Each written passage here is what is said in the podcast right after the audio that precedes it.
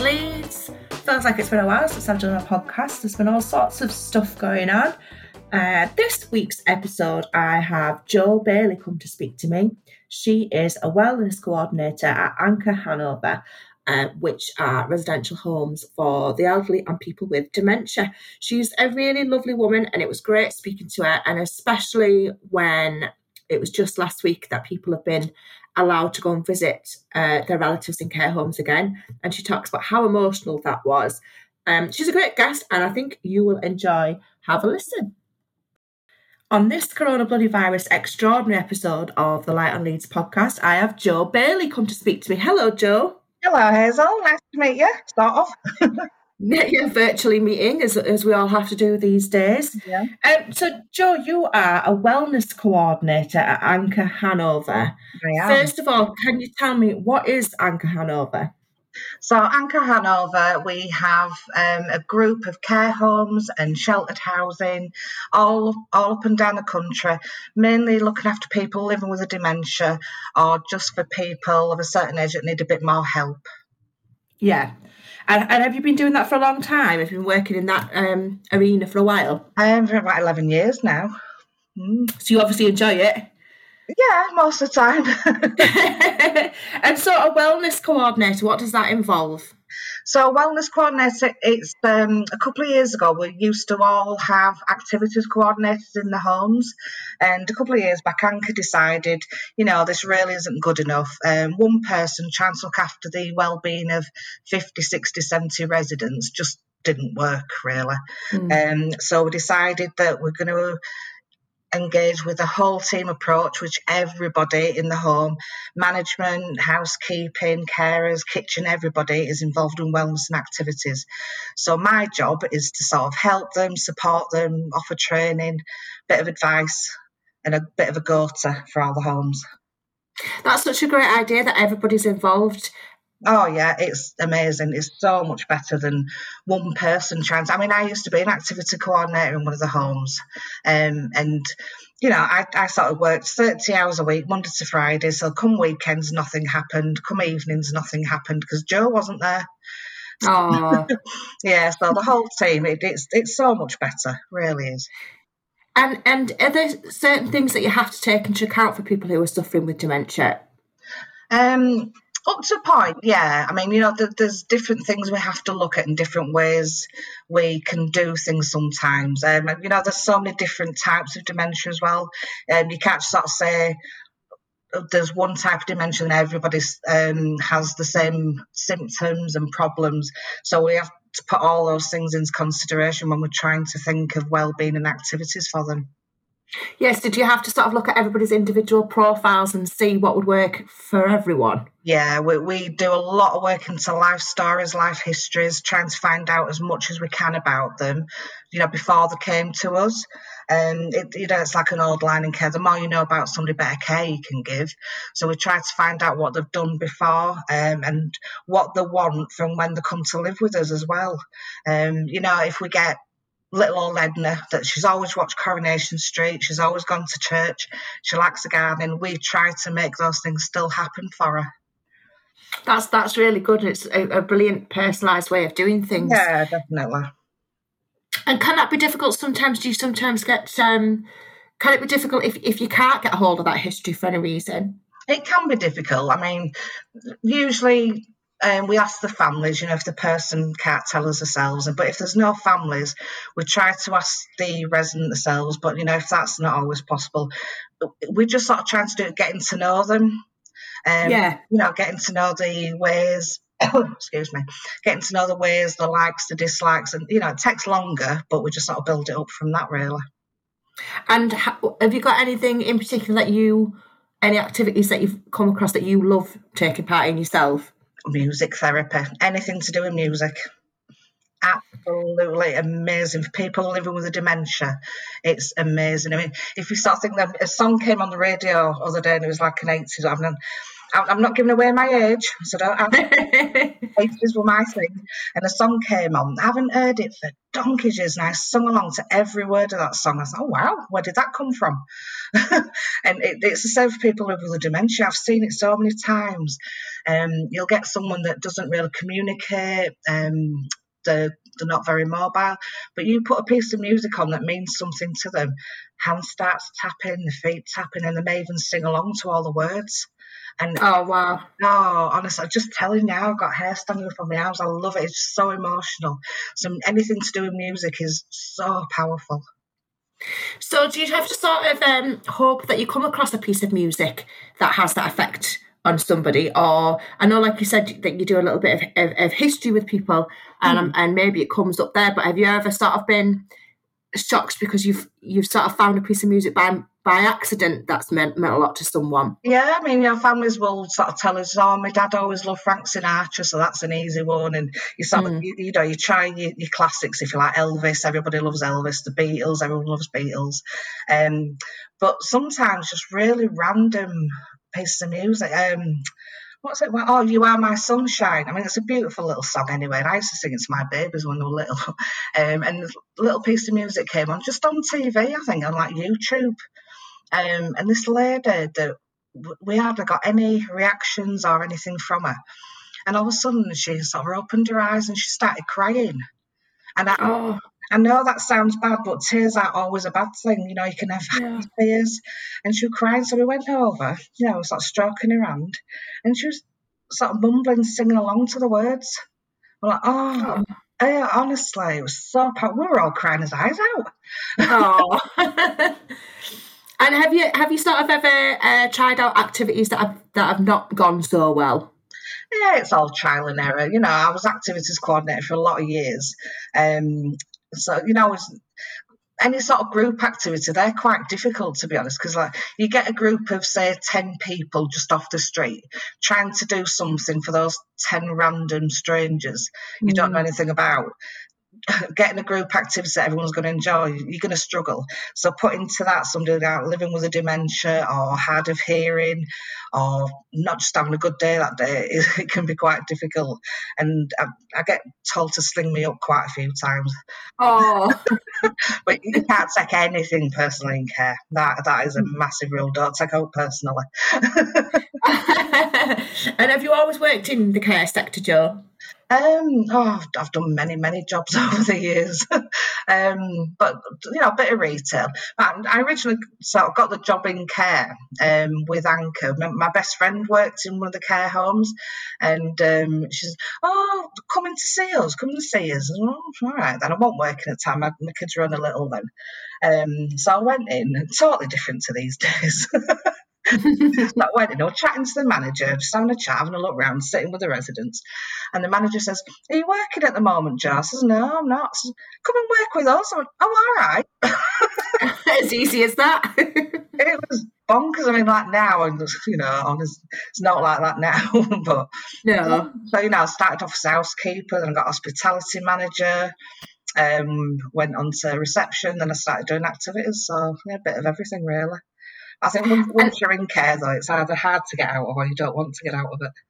Yeah, I bet. I, and I can imagine it's a very rewarding job. Oh, yeah, hard work, really hard work, but rewarding. When you get those special moments, it's amazing. And um, would you recommend it as a career to other people to get into? I would, yeah, I would definitely. Um, you know, if you're wanting a career for the money, then probably not. you know, you're not going to make your millions, but just just for the benefits you get, you know, you, it sounds corny, but you know, giving to other people, it, it matters. You know, mm-hmm. really, it it matters. Um, you know, even pre-COVID and all this stuff going on. Before that, people living with dementia, these people have lived all their lives, and now they need us. They need somebody to look after them. Um, of course, yeah. It's just so important. It's rewarding. It's important work to do, and it you know it doesn't always get the credit it should, unfortunately. But no, no, I, I think not. It always seems it always seems strange to me that the jobs where you're looking after human beings mm. seem to be sort of low low paid. So you look if you're looking after elderly people or children or sick people, mm. you know, it seems strange to me that that to me, that, that those should be the jobs that get rewarded the most. Yeah, definitely. You know, there's such a massive emphasis on life and you know prolonging life and well, you know, help do something, reward it. Yeah, yeah, I, I agree with you. Um, Joe, how is it? How have you coped with the whole of this awful time during COVID? Has that has that changed a lot of your working practices and things like that? Yeah, for me personally, it has because um, pre-COVID, I would travel around Leeds to my six homes that I look after, sort of mm-hmm. every day, go to a different home every day, and you know, travel here, there, and everywhere. Um, but sort of since all this, when it when it first started in March, I stayed in one of my homes for a month. Um, then I went to another one, and I sort of stayed there from May last year. All right. Yeah, I, I was based. I was still sort of overseeing all the other homes, phone and email, Skype calls, all the usual. But I was just based in one home for quite a long time. But, but it was my old home, so that was quite nice.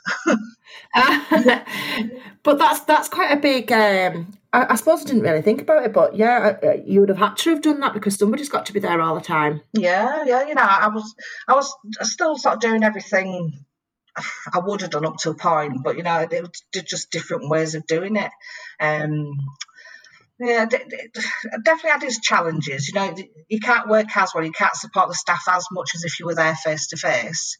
Yeah, and I missed that seeing a lot of the staff and a, you know a lot of the residents. You get quite close to them, um, so I missed a lot of that. But it had, it had its definite advantages just staying in one. Um, but yeah, about a couple of weeks ago, I was allowed to move to a different one. It's just I want travelling round, really. Yeah, but is that meant it difficult for you because you're you're away from your own home? Um. No, well, no, not really. It was just sort of difficult because when when I travel around to different homes, when I say I can support the staff, they'll come up to me, George, I've had this brilliant idea. Can we do this, this, and this? I'm like, yep, come on, let's have a look. And bit by bit, they won't come into me as much Mm. Um, yeah, because you know they always knew they could phone, email me whenever they wanted, but bit by bit, I was I felt like I was losing touch with them a little bit, which is unfortunate, but it, it was going to happen. Of course, yeah, because you're just not having the same amount of contact and not in the same way. No, you know, Skype's great, but oh, sick of it yeah, it's just not the same, is it? Yeah. And did, did was it difficult for the residents um, I suppose I suppose people are at different sort of stages, and like you say, there's different types. Mm. But could, was that could, was that quite sort of disruptive, and was it easy to sort of explain what was happening? No, not at all. Because you know, pretty much right from the beginning, we had to stop all family visits, and that was really, really hard. Obviously, hard on the family, but hard on the residents because they didn't understand why the families weren't coming in anymore. Yeah, um, and for us to sort of try and explain you know, depending on the stage of the dementia, they didn't get it. All they saw was that they'd been abandoned then, and it, it brought yeah. so many issues. It was heartbreaking. It really was. Oh, I can imagine. And so, and, and that's eased up now, has it? Just recently? Uh, it's recently, um, yeah, because so all different stages. While we were doing garden visits, you know, where the families would be out in the garden, would bring the resident out, and then that, you know, we could do window visits if they had a downstairs bedroom, you know, mm. family on the outside, resident on the inside. And um, we've been doing inside visits, but with the screens, no contact. Right. And then I think from last week it'll be um, one designated member of the family can come in. We've tested, we test them. Um, PPE on and they can come in and sit and hold their hands now. So we're getting there. Still very small baby steps, but we're getting there now. At least they can sort of come in and hold the hand. Was it was it was it quite emotional seeing people reconnect like that? Oh, we were in floods of tears. oh goodness, it so so emotional that for the families, for the residents, for our staff. It, it, oh, we knew we knew it was going to be sweet and nice and lovely, but we just didn't think of the impact it was going to have. It was just amazing. It was lovely. Oh, yeah. Was so lovely. It such a big thing. You know, it's like a year, such a long time. It is, yeah. And especially if you're not particularly, you know, in, in a state where you can um, grasp what's going on minute to oh, minute. Exactly. Yeah, yeah. And you know, as well, you sort of think the families, you know, we have some residents in the 90s and not even into the hundreds. So their children that come to visit, they're in the 70s. 70s Yeah. and 80s, you know, so they're not young. So for them, it's been hard as well. You know, they've been isolated and not been able to come and see the mum and dad that they might not have long with. Yeah, I can remember thinking at the beginning of all this just about you know the different ways it's affecting different groups of people, and um, that just I, I mean I, I don't have a relative in a care home or anything, but when I was watching on TV and you see you know people feeling confused and not being able to see their um, their daughters or their sons, and yeah, I can remember thinking, oh, there's just so many aspects of life that have been affected in such a big Oh. way. Yeah, yeah. It's awful, really is. But hopefully, Joe, we'll be on our way We're out of it soon. Forward, we can see a bit of a light. It's always A little, a little chink of light just there at the end of the tunnel. Positive, so we're getting there. We've been saying this for a while, but we're getting there. so, Joe, have you been in and around Leeds for most of your life? I'm born and bred in Leeds. Yeah. So that means that you're qualified to answer the three questions. Uh, the first one being, what would you say is great about the city of Leeds? Oh, Leeds is just amazing. I, I love Leeds. It's everything you could ever want in Leeds. You've got all your bars, your big city stuff, your restaurants, you know, the, the big named restaurants, um, all the theatres. Look how many theatres we've got in Leeds. Mm, Everything. Um, and then you can sort of drive a couple of miles and you've got countryside. It's just beautiful. Perfect. well, not quite perfect.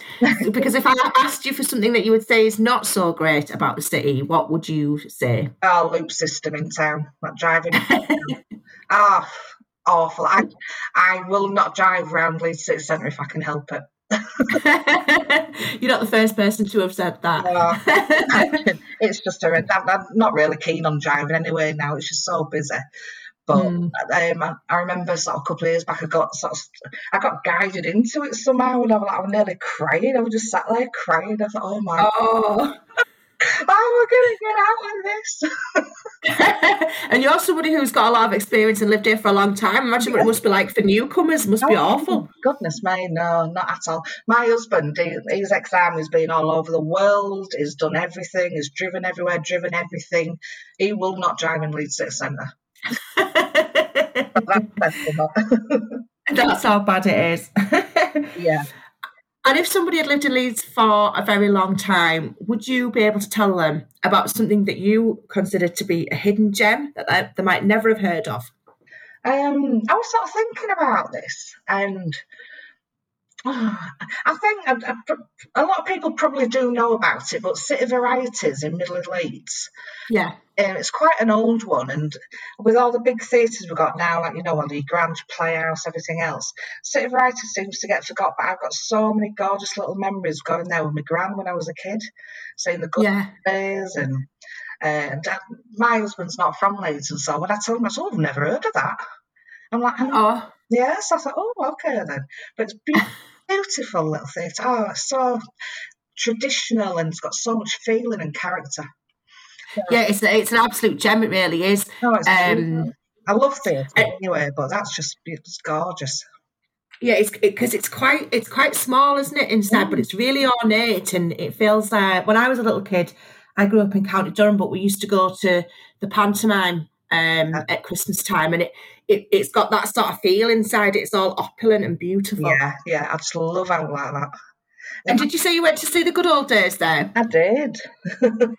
You see that on TV sometimes, don't you? So did you used to get dressed up in the in the crowd? granny did. Yeah, Did you? yeah. and I think one time we went, they were filming, um, and they asked me to put like this hat on. I'm like, I, Yeah. I, I was, I remember crying because I didn't want to put it on because it smelled. Like, been a little memories, it's big. I don't want to put that hat on. It smells.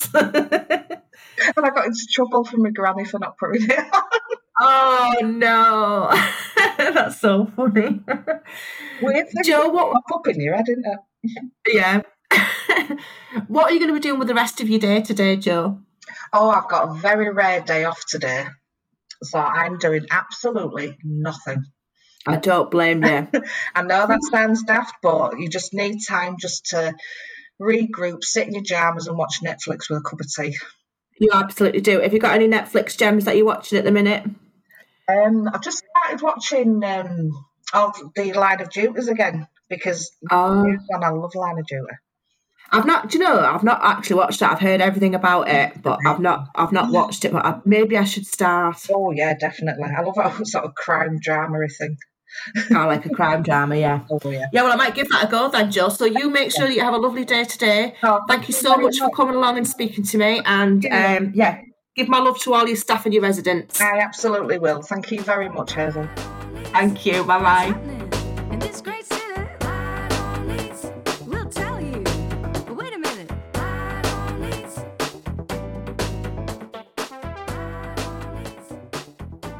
That was Joe Bailey, the wellness coordinator at Anchor Hanover. I very much enjoyed talking to Joe. She sounds like the exact person you would want looking after your relative in the older years. The song this week is from Leeds based pop folk band Sunflower Thieves. They have had a track on the podcast before because they're absolutely talented and brilliant songwriters. And this is their gorgeous track, Don't Mind the Weather.